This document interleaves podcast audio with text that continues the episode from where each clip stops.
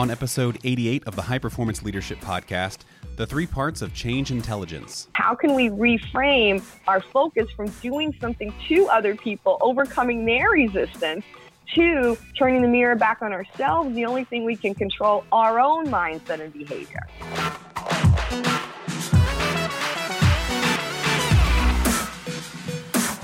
You're listening to the High Performance Leadership Podcast insights and information from world class leadership experts. Welcome to the podcast. I'm Randy Lane. Change is the only constant in the modern workplace, but how do you do it well? My guest today, Barbara Trautlein, talks about the three components of effective change intelligence. And I'll let her explain those pieces in the podcast. Barbara is the founder and principal of Change Catalysts. She helps people, teams, and organizations build their change intelligence, and she's done it for almost 30 years. Our discussion is wide ranging. We talk about topics like accelerating change, what workplaces will look like in the future, and more. And now, here's Barbara.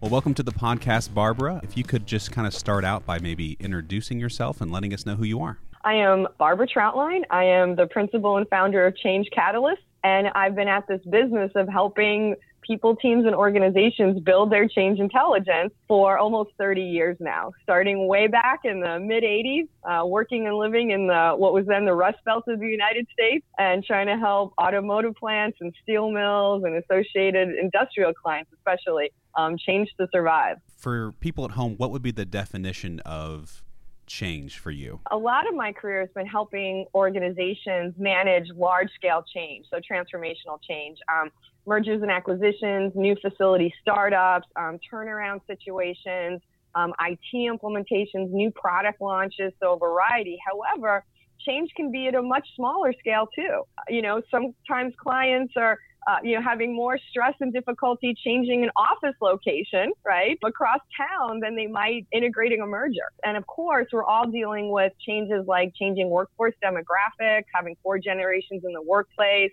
Um, we're constantly dealing with executive transition. So changes can be big or small, and they still have a you know significant impact on on the people and organizations that are dealing with them. So when you're working with your clients, what's the most common kind of change issue they have? Well, I often like to tell a story okay. of my first day on the job as a change leader, if yeah, I might. Of course. and and I always I, I use that expression a lot, change leaders, because I do think that we're all leaders regardless of tenure or title or role. So my first day on the job as a change leader was actually when I was 25 years old, and it was in a steel mill that was in bankruptcy. Mm. So I was part of a consulting team, and um, there I am in the steel mill, and I'm the only female all the guys in there are there's like two or three dozen of them, and they're all about they you know 20 or 30 or 40 years older than me and pretty much they worked in that steel mill their entire careers. And so i introduce myself and i talk about how we're going to partner together and transform them to high performance total quality self-managed teams. And a guy stands up from the back of the room. He's like six foot five he's 250 pounds and he comes to the middle of the room right in front of me and says we're steel workers and we don't listen to girls.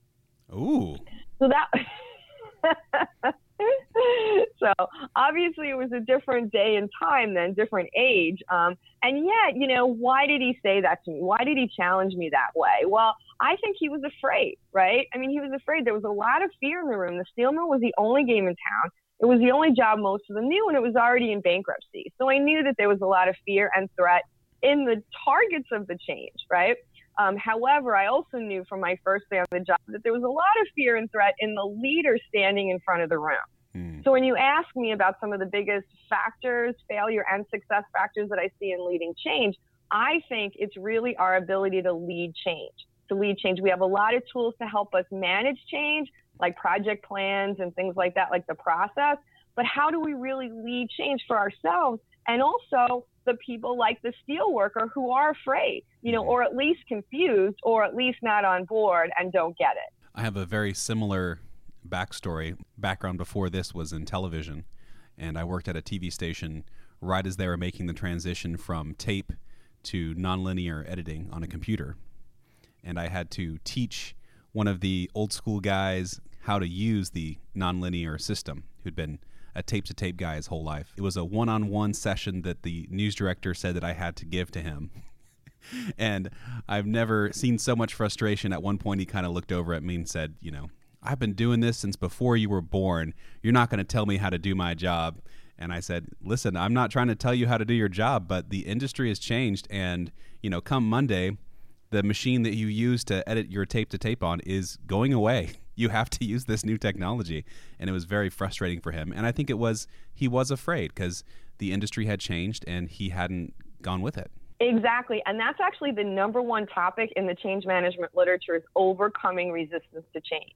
Overcoming resistance. And the problem with that is that what's, what happens so often when we try to lead change, right? Whether it's like you or me on the front line right there, mm-hmm. or whether it's a CEO, right? We have the best intentions, right? I wanted to help the steel mill emerge from bankruptcy. You wanted to help this guy keep his job, right? We have the best intentions. But what often happens is that we start feeling like we're getting resistance from the other person, right? We feel like we're getting resistance. And what do we so often do when we get resistance? We start feeling like we're starting to do something to or against or even in spite of the other person instead of with and for them, right? Mm-hmm. And so, as I always say, you know, I couldn't change that steel worker. You couldn't change that gentleman, right? Nor should that be our goal, right? To mm-hmm. force change on people. And at the same time, so what can we control though, right? We can't control them. We can't force them. We can only control ourselves. So that's why I talk that the critical competency for all of us, regardless again of whether we're on the front lines like like we were at the C-suite, is building our ability to lead change. How can we reframe our focus from doing something to other people, overcoming their resistance, to turning the mirror back on ourselves, the only thing we can control our own mindset and behavior, right? What are our options that we have to deal with that gentleman, right? Mm-hmm. You know, um, what can we do differently? And that's what I like to talk about. So when you encounter a leader in an industry that needs to change and they're reluctant, how do you start out with them? What I talk about is that what looks like resistance in other people is often that they don't either get it they don't want it or they can't do it right? Mm-hmm. They don't get it. They really don't understand the business case for the change. They don't understand why we're moving in that direction. Like to use your example, the gentleman might not have seen all the changes in the industry, right? You know, a lot of people heads down doing their, you know, doing their job, doing it well. Or my steel workers shocked that they gave their all for 20, 30, 40 years and here they are in bankruptcy right? So they just might not get that they actually need to do something differently to survive themselves and or also to help the organization survive and thrive. So that's one thing is that they just might not get it, right? The second thing is they might not want it, right? They might get it, they might see things are changing, but they might not want it because maybe they are. Um, there a lot of times we see that people are afraid of some kind of loss, right? So that gentleman might be afraid he probably has a lot of status right? Mm-hmm. A lot invested in the old way of doing something, a lot of pride. He might feel he's going to lose that. He might lose competency, right? He really knows he nailed the old way. Um, he might really be afraid that he's not going to be able to learn the new skills, right? Fear of relationship loss. You know, there's a lot of different things that people might not want it emotionally because of the threat. And finally, what looks like resistance is sometimes people just can't do it. So what you did in your organization was an amazing example of really holding somebody's hand to help them really be able to do something differently. And so often organizations will do something like give people a one-off training program in a group setting, maybe, but not the coaching to really know how to do it, or throw a quick reference guide at them, right, mm-hmm. for how to use a new technology, but they really don't get it. Or there's barriers standing in their way of good people behaving consistently. Maybe the reward system is geared towards them doing what they always did, mm-hmm. right? Or maybe they don't have the information that they really need to make new decisions and, and behave differently. So, what I often say when leaders are encountering resistance is um, use the resistance that you're seeing and that is an enemy, reframe it from your enemy to ally. Look at it as a source of information about what's going on with this person or this group that I can then use to do something differently. If you're the leader of an organization and something is happening like you're going into bankruptcy or your competitors are outpacing you, how do you know how to change and what do you change? Because a lot of times I see companies that change just for the sake of changing, but you need to make sure it's a smart change, right? Absolutely, that's right. So it's funny because when my book came out, I wrote a book called Change Intelligence, and it came out a few years ago. A gentleman emailed me and he said, Barbara, I love this idea of change intelligence, CQ, that's great. He said, Your next book should be SQ, stupidity quotient because of all the stupid changes that he sees out there. And you're Yeah. absolutely right. Um, we need a good, sound strategy for leading change, right? So that's obviously mission critical. And we also need to have a good plan on how to roll it out, right? Because if we have a good, solid strategy, um, but it's under resourced, right? Um, or it's, uh, you know, again, it's, it's, it's difficult to, uh, to move forward with all the other changes that are going on in the organization or everything else that's going on. People aren't going to, again, do it. And then also we need to engage the people. So one interesting thing is that what I call change intelligence, it's the ability to lead really from your head, heart, and hand.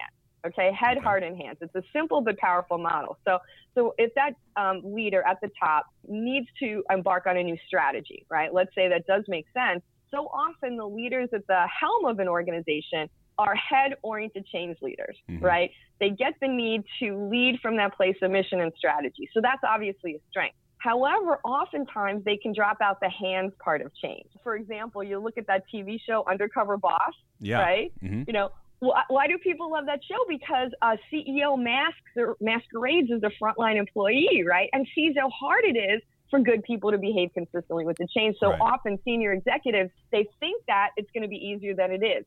They don't see everything that's involved to get from here to there. Their plans, their budget, their time frames are just not realistic.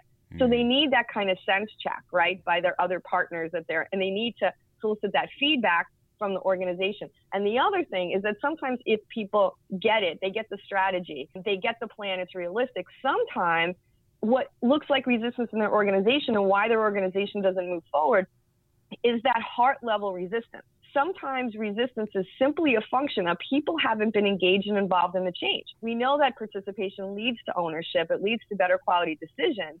And sometimes if we just kind of, uh, you know, announce the change without that engagement, and if we announce it in a way that works for that CEO and what they can see at the top of the organization and what's happening in the industry, if we don't communicate it in a way that touches the hearts of people, what their needs and concerns are on the front line in the different departments, then then they're going to resist, or it's going to look like resistance. Mhm. So that's what I would say that the CEO needs to do is really understand how are they leading from a place of strength that intelligent vision and strategy? Are they giving people what they need to get it, right? And then to want it and connect with it and then to be able to do it. Do you recommend that leaders, I mean, maybe not don a disguise, but go out and really get to know the people that are implementing their company on the front lines? Oh, absolutely. I know that in previous sessions you've talked about walking the talk, walking the line, management by walking around, emotional intelligence. Absolutely. I so often say that relationships get results.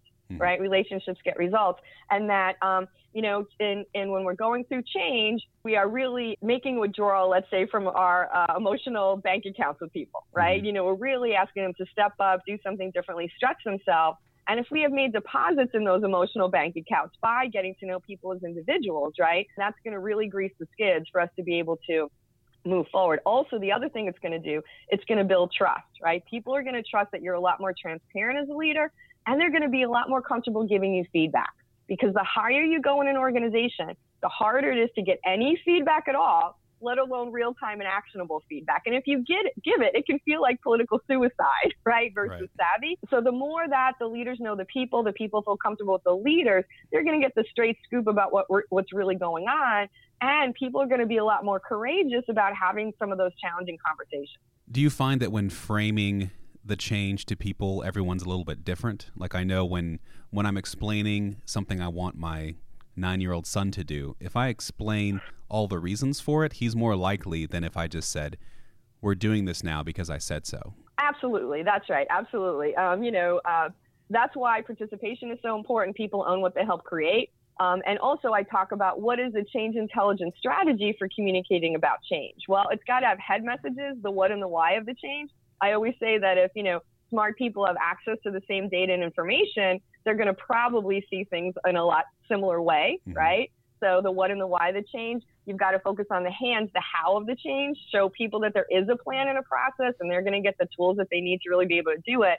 And then the emotional component of the change. Who's going to be impacted? You know, what do I need from you? What do you what how can you count on me, right? And kind of tell the story. So it's got to have those three components, right? It's got to have this the business case for change. It's got to have the plan for the change, and it's got to have the what's in it for me, right? Um, and how is it going to impact me in terms of the change? Is it ever like a conversation in change? Like the top leadership will say, "We need to change this because it'll help us meet our revenue goals." They go talk to somebody who's actually implementing in the company, and they say, "You know, that change won't actually help that much, but I have an idea to help change that will affect, you know, get the result you're looking for." Of course, that's the holy grail of change, right? Is when we can get that partnership up and down the organization, right? And that is something that, again, um, what is rare is precious.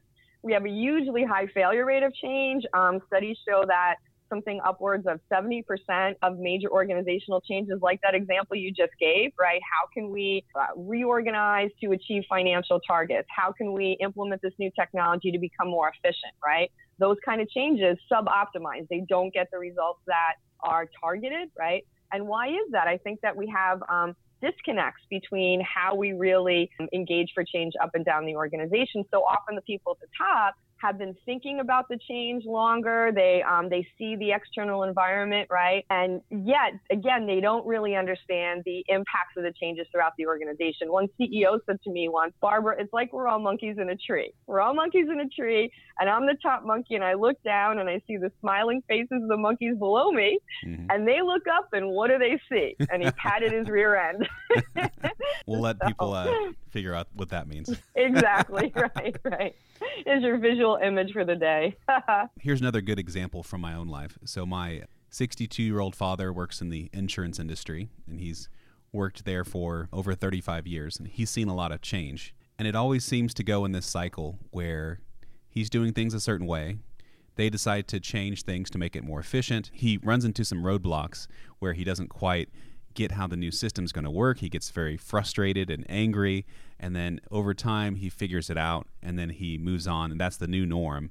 And then he comes up again. They're changing things again. They've acquired a company, and they're going to integrate their systems, and it's not going as well as he thought. So, how do you help the maybe the the older employee who really does want to get and understand the change, but just is frustrated when things change so quickly that they can't really adapt and learn it fast enough. Yeah, absolutely. And that is one of the biggest topics in the change management literature is change saturation and change fatigue. We're just taking on so much and people are just exhausted. And so I'll say a couple things on that. First, I'll say big picture things and then I'll come back to this, this you know, your dad. Yeah. um, so one, one big picture comment is that one of the other implications is the fact that folks at the top of organizations tend to lead change from the head, that place of vision and strategy. Obviously, that's a strength, but on the flip side of his strength, any strength overdone is not so much a strength is that they can get enamored by new things, mm-hmm. right? And the shiny penny and the program of the year and what the competitors are doing and not, you know, really think about does this make sense for this organization? Can we absorb more change? Can we do more, right? Can we take this on? That is one way that we really uh, create a disconnect in our organization. And another reason that we need to build those feedback mechanisms, right? From mm. the front lines and the middle lines up the organization. Because just to your point about, oh, we merged and now we have um, have to learn this new system, for example. What so often happens is that companies merge from a legal and financial sense but they never fully merge from a culture and a process and a mm-hmm. technology mm-hmm. sense, right? And therefore, they do not get the return on investment. That's one of the critical failure factors. And so, just again, you know, hopefully, folks like your dad who have a lot of wisdom and experience, right, and really understand how things work on the ground here, right?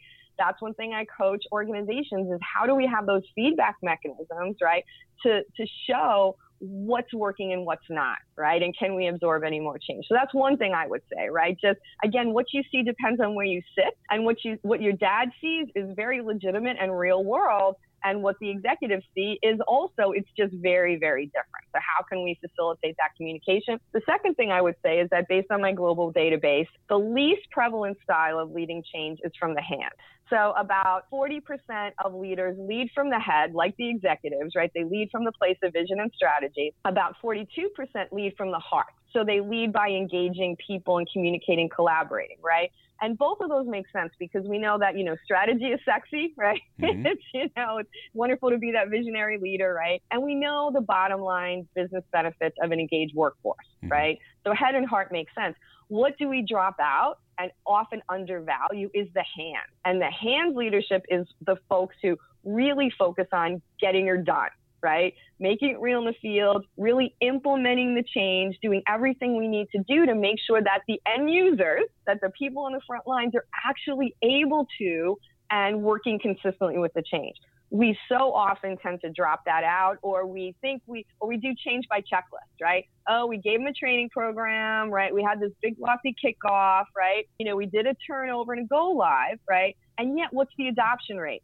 Are people really doing it right so actually implementing the change effectively and then sustaining it as you said sustaining it before we go on to the next thing that is so common what gets dropped out in organizations i used to also work for an Apple retail store, and they would have a meeting every month, and they would actually like pipe in leadership from corporate to kind of talk about where Apple was going. And I remember one year they were just opening up stores like every month, new store, new store, new store. Mm. I was like, this is crazy. This growth is crazy. And then they said in one meeting, for the next year, we're not going to open up any new stores because we think it's really important for us to make sure these stores we've opened are running efficiently before we try and expand anymore. Do you see companies mm-hmm. kind of have that strategy? Like, let's make sure it's tried and true before we move on that's one of the reasons that Apple is smoking successful because not a lot of companies do that, right? Again, and then they get to the point that they've overexpanded, right? And then they need to retrench mm-hmm. because they just cannot sustain an organization of that size. Yeah, so I love that example. And that's another reason why Apple is so successful because they, they recognized the strategy, right? They, they rolled it out, but then they also recognized what was working and what was not, right? And the need to take the time to go slow in order to get their results because another aspect of leading from that head oriented place is both getting excited by and enamored by the, the change, right? In this case, the opportunity to expand, but then also not necessarily appreciating all the, you know, what it really takes to um, have those changes take root. So this is another example why partnership up and down the organization, as well as partnership by change leaders who have different styles is so important.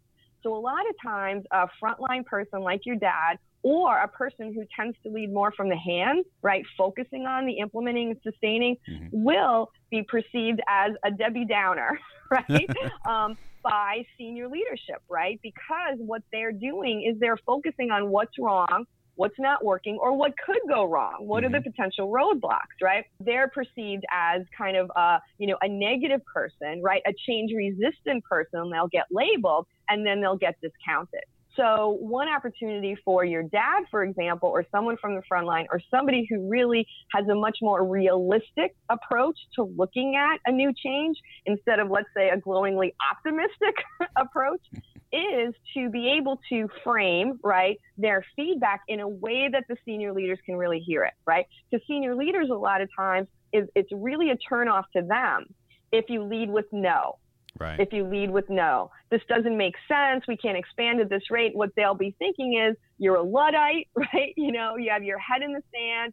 You don't get that the world is changing. We need to keep up, right? That's what they'll hear if you lead with no. Um, so the opportunity for someone on the front line, somebody who, again, has a more realistic, measured, paced approach to leading change, can say something like, that's a great idea. Really interesting, really interesting strategy. And have you thought of X? Mm. right? And have you seen this data, right? And you understand what's happening in this team, in this part of the organization? Do you, do you see the feedback we're getting from the customers about this X, Y, and Z, right? If you can, um, again, learn to, as I, you know, as we talk about in emotional intelligence, the, the, the holy grail is um, instead of following the golden rule, to doing unto others as you want to be done unto, right? To follow the platinum rule, do unto others as they want to be done unto. Mm. When you're talking to a senior executive, somebody who's very excited about the new strategy, acknowledge, validate, right, the visionary aspect of it, and you know, respectfully and in a business-like sense, not a whiny, you know, kind of uh, what appears to be a change resistance sense. Show the data about and and and ask questions that show um, that help them benchmark the realism of the plan, right? Mm. And the, similarly, if a you know strategic leader is communicating a change to a frontline person who's going to have to actually change their behavior, make sure that you are incorporating the how, mm-hmm. right? And helping them see how to integrate this new change and these new responsibilities with all their other priorities and help them really be able to do it and understand why it's important and how it's going to impact them. So anyway, that's uh, another little bit of coaching I do to help people up and down the organization give and receive feedback, right? So they're making the smart decisions and can lead change collaboratively. So also speaking about change, when I think about change leadership done well, I think of like Elon Musk and, and Tesla, where nobody was really asking for the electric car, but they decided to pioneer that space. I mean, it had been done before, but not in a way that they were doing it. And so they created this this market for themselves and they've been slowly growing and now you see traditional car companies trying to get into that space. Do you see companies working more from a proactive change space or from a reactive change space? Yeah, that's also a great question. Back in the day when I started in business, we talked a lot about paradigm shift, right? Mm-hmm. you know, paradigm shift, how you're, you know, really shifting of your mindset. And, and there's some great quotes about, you know, business leaders back in the day. Like I think um, Watson, right, of IBM at one point said something to the effect of, I think there's a market in the world for about five home computers right? Mm-hmm. Here's a guy, the head of IBM, um, and the head of Warner Brothers p- movie pictures at one point said, um, you know, no, who wants to hear an actor talk, right? You know, there's just all these great examples of, right. you know, people that were pioneers at the top of their industry who changed paradigms, right? Who, who brought totally new innovations to the marketplace that then get tunnel vision, right? Mm. They get mm. stuck in their old paradigm and they don't get the need to, or they don't even see the possibility of how we can do things radically differently, right? And so, absolutely. So, I absolutely see so much more reactiveness um, and copycatting, right? Mm-hmm. Why is benchmarking so popular, right? It's looking at what the other guy's doing, right, and seeing how we can, you know, um, kind of, a, you know, um, hook and hinge that to our organization.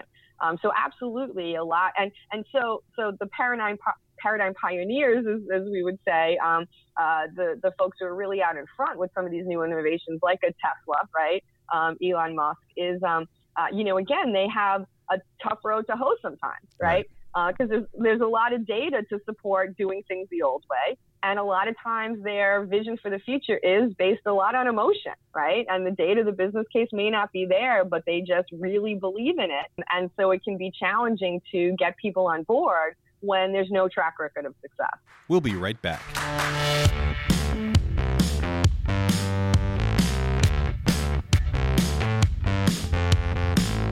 And now it's time to meet 360 Solutions strategic partner Meg Pogue.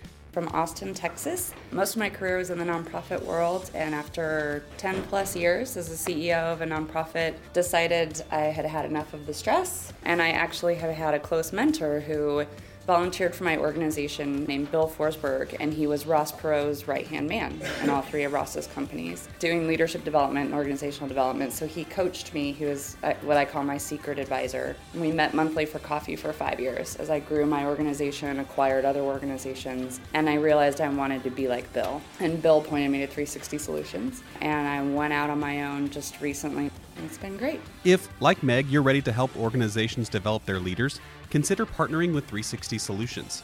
Our high performance leadership framework helps businesses run more efficiently with an engaged workforce. Find out about partnering with 360 Solutions at 360solutions.com/partner. Again, that's 360solutions.com/partner. And now back to the show.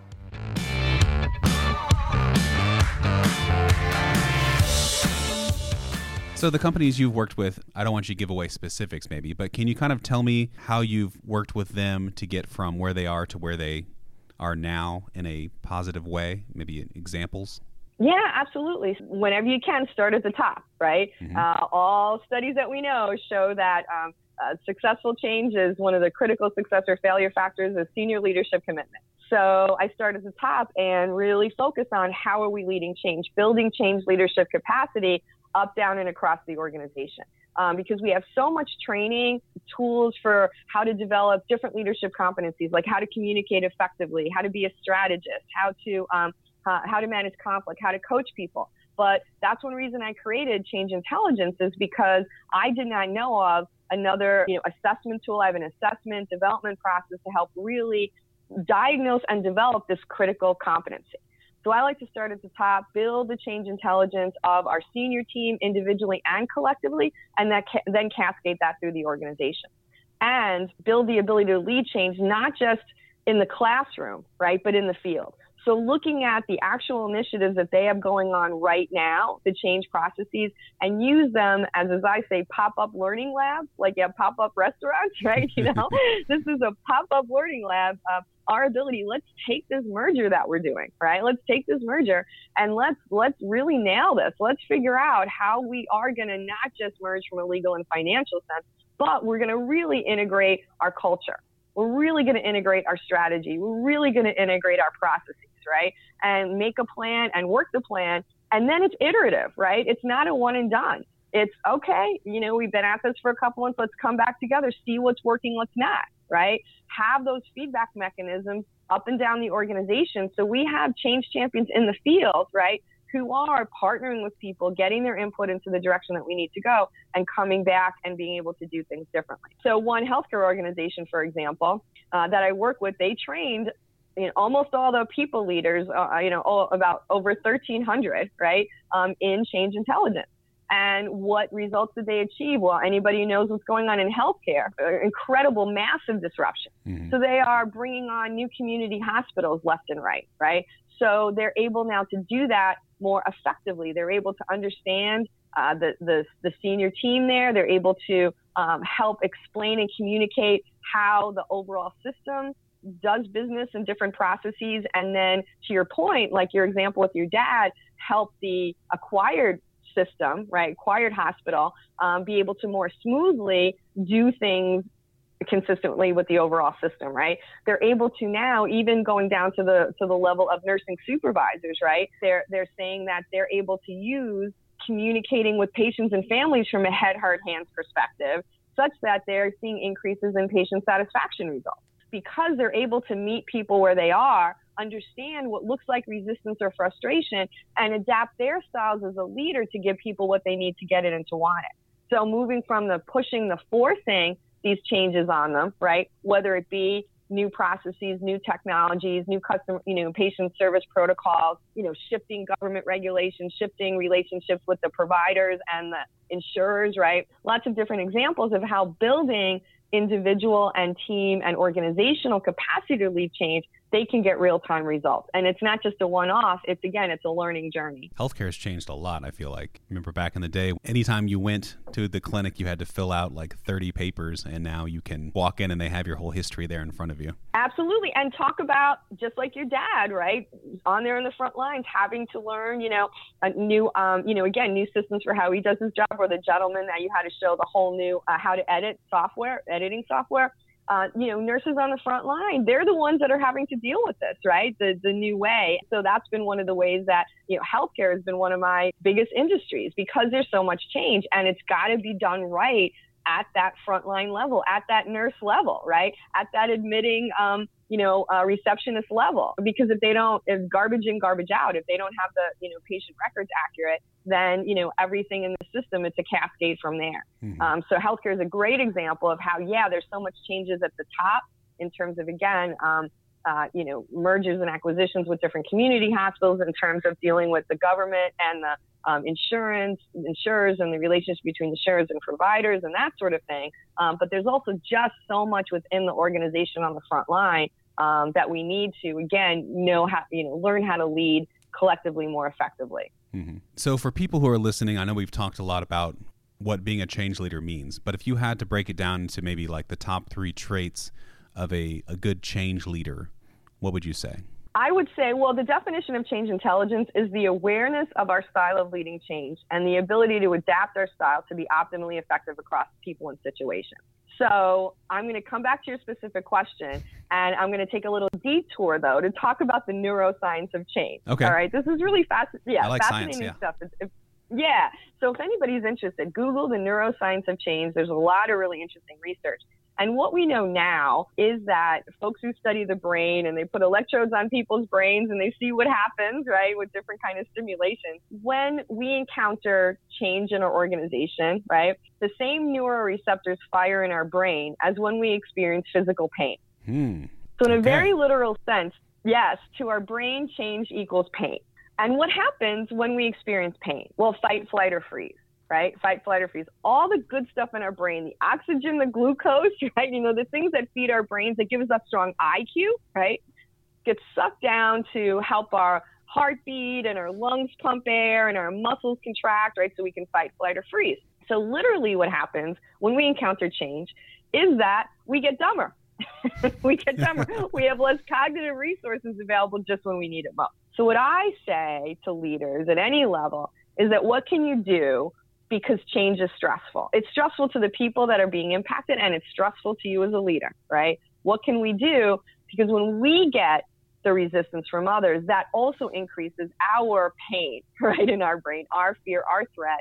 We're getting resistance. What do we do? That's when we start feeling like we're pushing. We're, we're pushing against the resistance. We're doing something to others, right? And when we also do when we're under stress and threat is we do more of the same thing. We go to our dominant responses, the things that have worked for us in the past, because we're not thinking clearly. So we need to do is put our own max oxygen mask on first, right?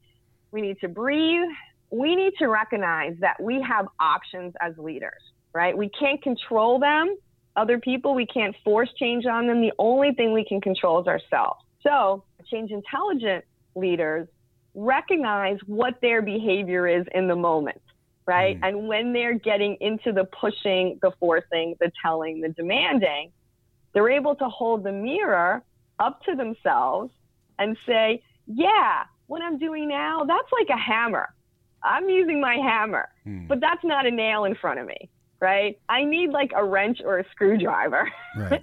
and they need to go into their tool bag and pick out another tool. And that's what change intelligence helps us do. It helps us recognize that, yeah, my dominant style as CEO is to lead from the head, is to hit people over the head with that mission and the strategy and why we need to do this to stay competitive and survive and thrive and all that. That's my go-to. That's my go-to. But sometimes I might be overdoing that. And I need to put pull out a different tool. I need instead to start asking questions, uh, letting people give their opinion into what to do to move forward, into getting some feedback about what's working, what's not, into going slower instead of pushing this new change so quickly. So that's what I always encourage change leaders to do. I would say the top three things are one, to recognize what's going on with your people, to recognize what, that what looks like resistance, right, is not something to be overcome. It's a source of information. And if you can reframe that from your enemy to your ally, it's a source of information that you can then do the second thing.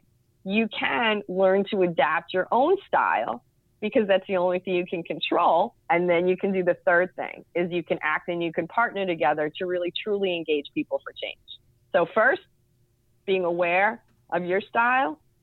Second, being aware of your impact on others and what they really need, why they're resisting, right? And then third, taking that information in and acting differently so we can all partner together more effectively. I always find that change is easier to accept when I've bought in as opposed to when I've been told that this is the way it's going to be.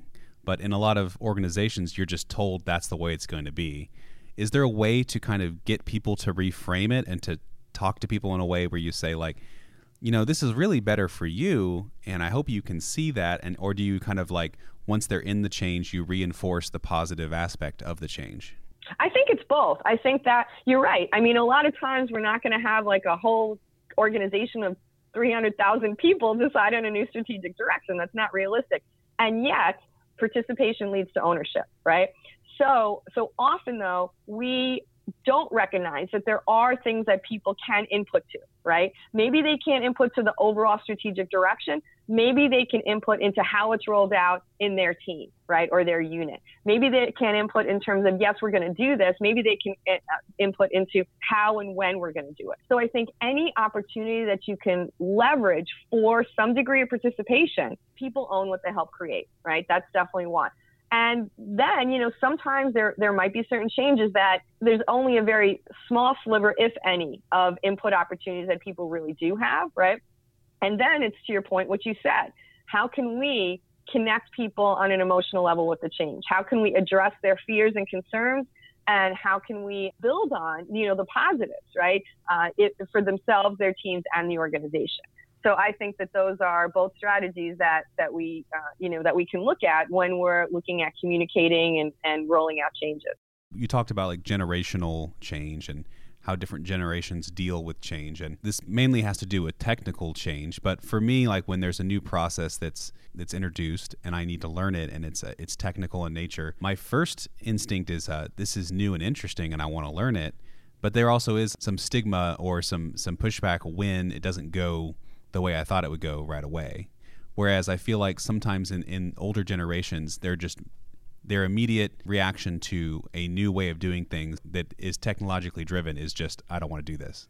Do you see that sort of thing? Yeah, definitely. I definitely see that there's differences in how um, generations um, react to change, and yet, uh, so I'll come back to what's what I've seen in terms of that. And yet, when I talk about generational differences, because clients do ask me to speak on that subject, right? Because that's a huge change, and everybody's trying to deal with it. I often communicate a quote. And I don't know the exact quote, but it's something to the effect of, oh, kids today, they um, disrespect their elders, they eat with their mouth open, they put their feet on the table, on and on and on, like a whole laundry list of things that kids do today. And I ask my clients, I say, who do you think said that? And when did they say it? And people think, oh, it's, you know, it's clever, so it's Mark Twain or it's somebody more contemporary, blah, blah, blah. Well, it turns out who said that was Aristotle, like you know, you know, whatever BC, right? right? So, so again, the more things change, the more things remain the same, right? And to your point, I always wonder whether my field, change management, is going to be around in a decade or so because of what you just said, right? I mean, people like my dad also, he worked for the same company for 30 years and he got out just when, you know, computers were coming online, right? Because he just didn't want to deal with it. And, um, and I think the expectation of the older generations, right, was you get a job, you work for that same company for however many years, you learn your craft and you do your craft well right? And then um, and then you get the goodies, you get the rewards, right? You did your part, the organization does this part, and now the younger generations are, you know, growing up with the assumption that they're just just not going to change companies, but careers multiple times, mm-hmm. right? Mm-hmm. And they're so used to and excited by the new software release, right? Every six months or a year, and totally new devices constantly, right? Um, whereas in the old days, you fixed your toaster. right. you know, you had the same solid state TV for decades, right?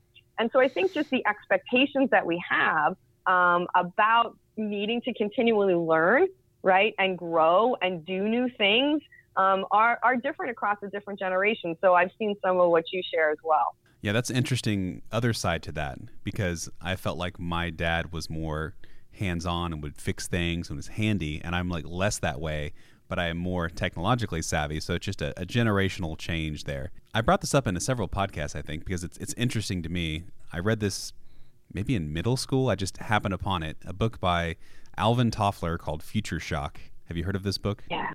Yes, and of course. Yes. I just love the concept because he was way ahead of his time.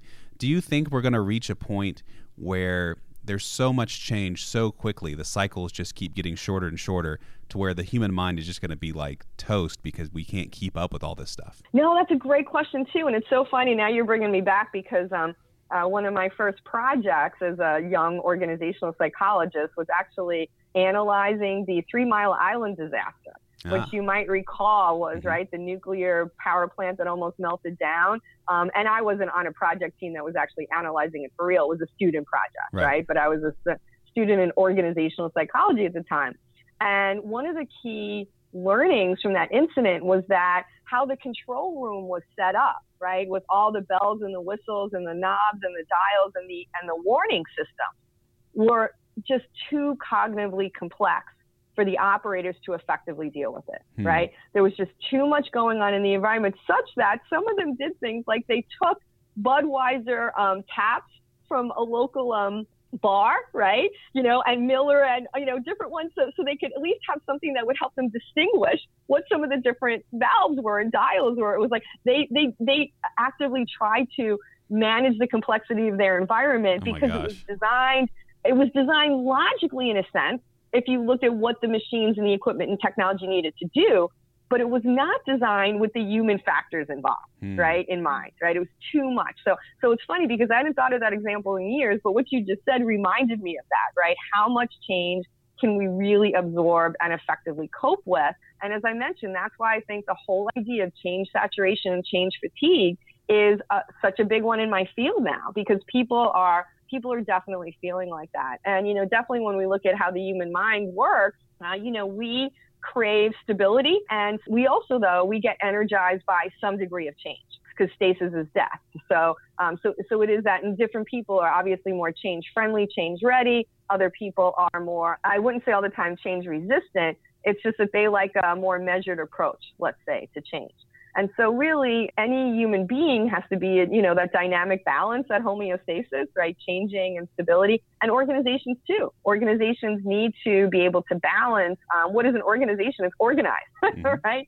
Having organized, consistent, repeatable processes balance with the need to change those processes in order to um, remain relevant, right, for the long term. So I think that's that's a really great provocative question. Is is there kind of a um, a saturation point beyond which things just start falling apart. And maybe that's what you saw in your Apple example, mm-hmm. right? There was a saturation point that the expansion had been too much. And now we need to um, kind of have the pendulum sw- swing back and go from the growth to the stabilizing phase. So um, a very savvy question, and uh, and let's uh, let's both stay tuned and see how things evolve. so also similarly, a lot of experts think we're going to see the singularity, at least in my lifetime, where computers will be able to create computers and then more and more people will be out of jobs. Do you see that as a big change thing happening now? You know, ever since I started my career in the 80s, there was talk about robots, right? and robotics replacing people. I mean, again, I was living and working near Detroit. So going to all kinds of automotive plants and seeing the stamping machines and president of the United Auto Workers at the time says, well, robots don't buy cars, you know?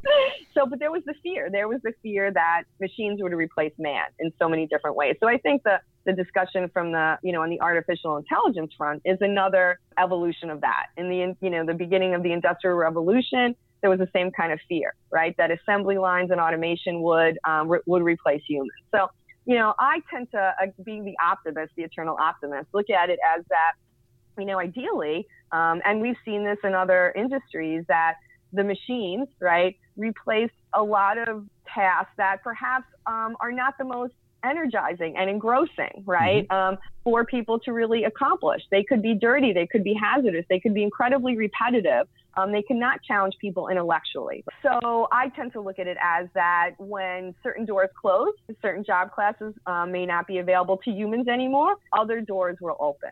Other doors will open. And I think that gets back to the embracing the whole concept that we we move past kind of a paternalistic view of organizations and society needs to take care of me as an individual, provide me as a job. I do. I'm very egalitarian and humanistic, right? And I, you know, obviously have a place a high premium on taking care of my fellow humans. And at the same time, we need to be thinking for ourselves and the next generation about are we really sharpening our saw, right? Keeping ourselves abreast. So we're not like the steel workers that I work with who showed up one day and we're surprised that there was a plant closing sign on store. It's a different age. We need to take responsibility to, you know, continually learn, understand what's happening in our environment and our industry, um, and prepare ourselves to be able to participate in a future that the world of work will look very different. I'm seeing some trends in development of people where in this day and age to survive kind of in you're, you're talking about in a in a society where there may be fewer of these low skill, low intellectual level jobs, there's a push towards either having lots of different abilities or like hyper specializing on something so that you can be a unique commodity in your field. Do you see a lot of companies doing that where they have where they used to have 20 people with 20 different specialties, now they have five people that each have four different specialties? And that's an interesting question, definitely. Um, and I've written a bit about this actually, the future of work. And I think that there's a lot of changes going on just in terms of the relationship between uh, individual employees, right, or people and organizations. There's just a lot of different organizational forms. So, um, you know, everything from traditional contractor relationship to, um, you know, even virtual organizations that, you know, instead of having, you know, obviously we've all had experience with project teams within an organization that might have internal people, external people, vendors, suppliers partnering on a specific bounded engagement. Um, now we're seeing that kind of form for entire organizations coming together for a brief period of time um, with people who have very different employment contractual relationships with that short term organization.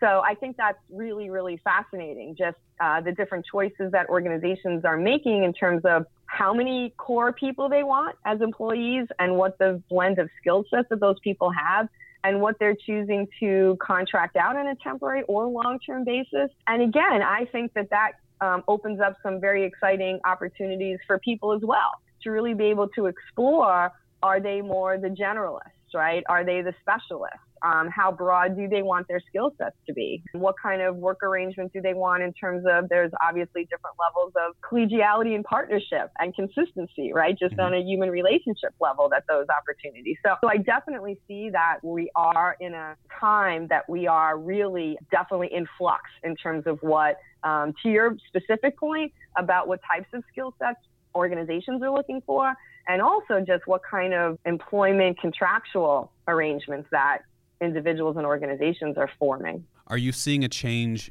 with organizations to more of a results oriented workplace and away from a, you know, 8 to 5, you're here from this time to this time and you may have some measurements for what's expected of you, but you know, in the future, maybe it's there are no work hours, but we have targets and goals and deadlines. Yeah, absolutely. And that's another thing that, you know, if you've been in this business long enough or any business, right, um, for almost 30 years, you see a, a, pendulum swing, right? You know, just like you see a lot of times, there's a lot of mergers and acquisitions, and there's less. There's a focus on decentralizing, then there's focus on mm-hmm. centralizing, mm-hmm. right?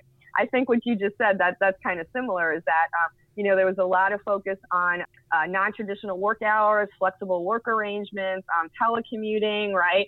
Um, and then kind of the pendulum swung back in the sense of are we still getting the productivity levels that we expect in people when they have you know flex time or work from home? Are we are we seeing differences in how we have you know teamwork in the workplace, right? If we have a you know a lot of you know virtual or part-time employees versus the full-time that we're all together, right? So you see the pendulum swinging back a little bit. So I think that again, just as organizations experiment with different types of arrangements, I definitely am always more in favor of, uh, you know, the results orientation, right, mm-hmm. versus the hours orientation. So I wouldn't say that I'm necessarily seeing more of a focus on results versus hours, uh, and yet I see that that is, you know, a logical, right, um, approach that is, uh, as we say, a win-win, right, for mm-hmm. both the people doing the work and the organizations getting the work. So I'm getting from you that it kind of probably depends on the organization what would work best for their situation. Exactly, that's right, that's yeah. right. And I just see a lot of experimentation, right, yeah. and with, with different types of, um, of ways to um, manage that balance. On the extreme example of that, one of our strategic partners with 360 Solutions just got back from doing a conference in Poland where the company he works with is based, but almost none of the employees actually live there. They're all remote employees and they get together once a year. And he was talking to one of the guys who, on a whim, decided he was going to go live in Thailand for the year. and so he was, you know, he was getting his work done, so there wasn't any problem with that. And they primarily communicate via Slack, which is kind of like a communication tool. And I, it's just an interesting idea. And yeah, I see that as well because I work in a, a small shop here. I have very close communication with my team, and my team is small, and so we're able to get more done because I think we're close to each other.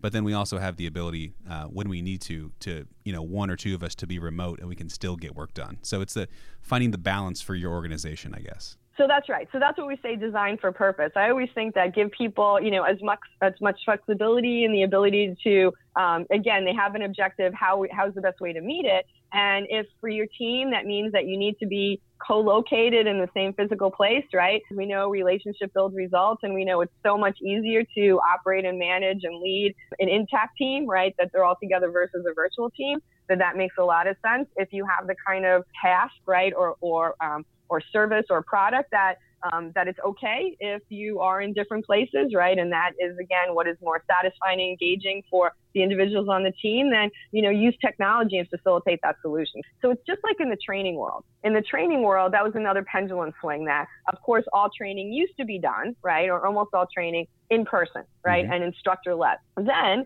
a couple decades ago, e-learning, online learning, the pendulum swung that oh we can save so much money, right? It would be so much more efficient. We don't have the travel costs, this and that and the other thing to do e-learning, right? All web-based. Then what did we see? We saw that that made sense for certain purposes. That made sense when you needed to, as an individual, perhaps some aspects of safety training or communication or um, computer training, right, could be done very efficiently online but other skills, right, about leadership skills, how to communicate with people, right, how to build a team, right, um, that's a lot more challenging to do on your own um, on a computer, right? So the mm-hmm. pendulum swung back a little bit. And now we have blended learning solutions, which again um, is all about how can, if we want to achieve this training objective, what is the best design and delivery method for that? And so I think it's the same thing with how we run our organization. Yeah, I'd say the majority of our consultants that we work with they do experiential learning where they take a group through you know teaching them um, an idea and then they put that into practice through some exercise. And you can't do that virtually. You have to be together and you have to kind of have that experience so you come out the other side and say oh that's what that's about. Exactly. And so that's what i was talking about earlier with the healthcare system or several other clients who learn to lead change real time in pop up learning labs that was actual change initiatives that they needed to get done in the field. And so they took the learning from the classroom, right, into the field, came together as a team, planned the change, executed the change, evaluated the change, and then gave and received feedback to each other about what worked, what didn't, their individual contributions, so that they could then go ahead and apply that to the next real time change challenge that came on board. Exactly. Well, we've covered a lot of ground here. So I think maybe we'll we'll leave it here for this time. You have a couple books. Can you talk about those real quick? Sure. Actually, I have one book. Oh, you have one book. Okay. Sorry. um, no, it's fine. I have one book and a lot of white papers and case studies. Okay. So maybe so eventually there might be CQ two, but right, right now there's one, and it's called Change Intelligence. It's Change Intelligence. Use the power of CQ lead change that sticks. And if people are interested, um, it's available on Amazon, Barnes and Noble, ebook, print book. And you can also learn more about it and download case studies, white papers, a lot of different resources for you at my website, which is Change Catalyst with an S, changecatalysts.com. All right, and that's the best place for people to find you? Exactly, that's right. They can also follow me on LinkedIn and Twitter. I'm pretty active on social media also. All right. Well, Barbara, thanks very much for coming on today, and I, I know we've all learned a lot. Thank you. So have I.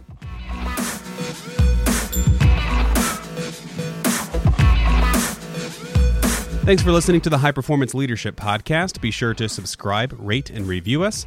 Every little bit helps. Our website is hpleadershippodcast.com. Like us on Facebook at facebook.com slash hpleadershippodcast. Follow us on Twitter at hpl underscore podcast and shoot us an email at podcast at 360solutions.com. Until next time, thanks for listening.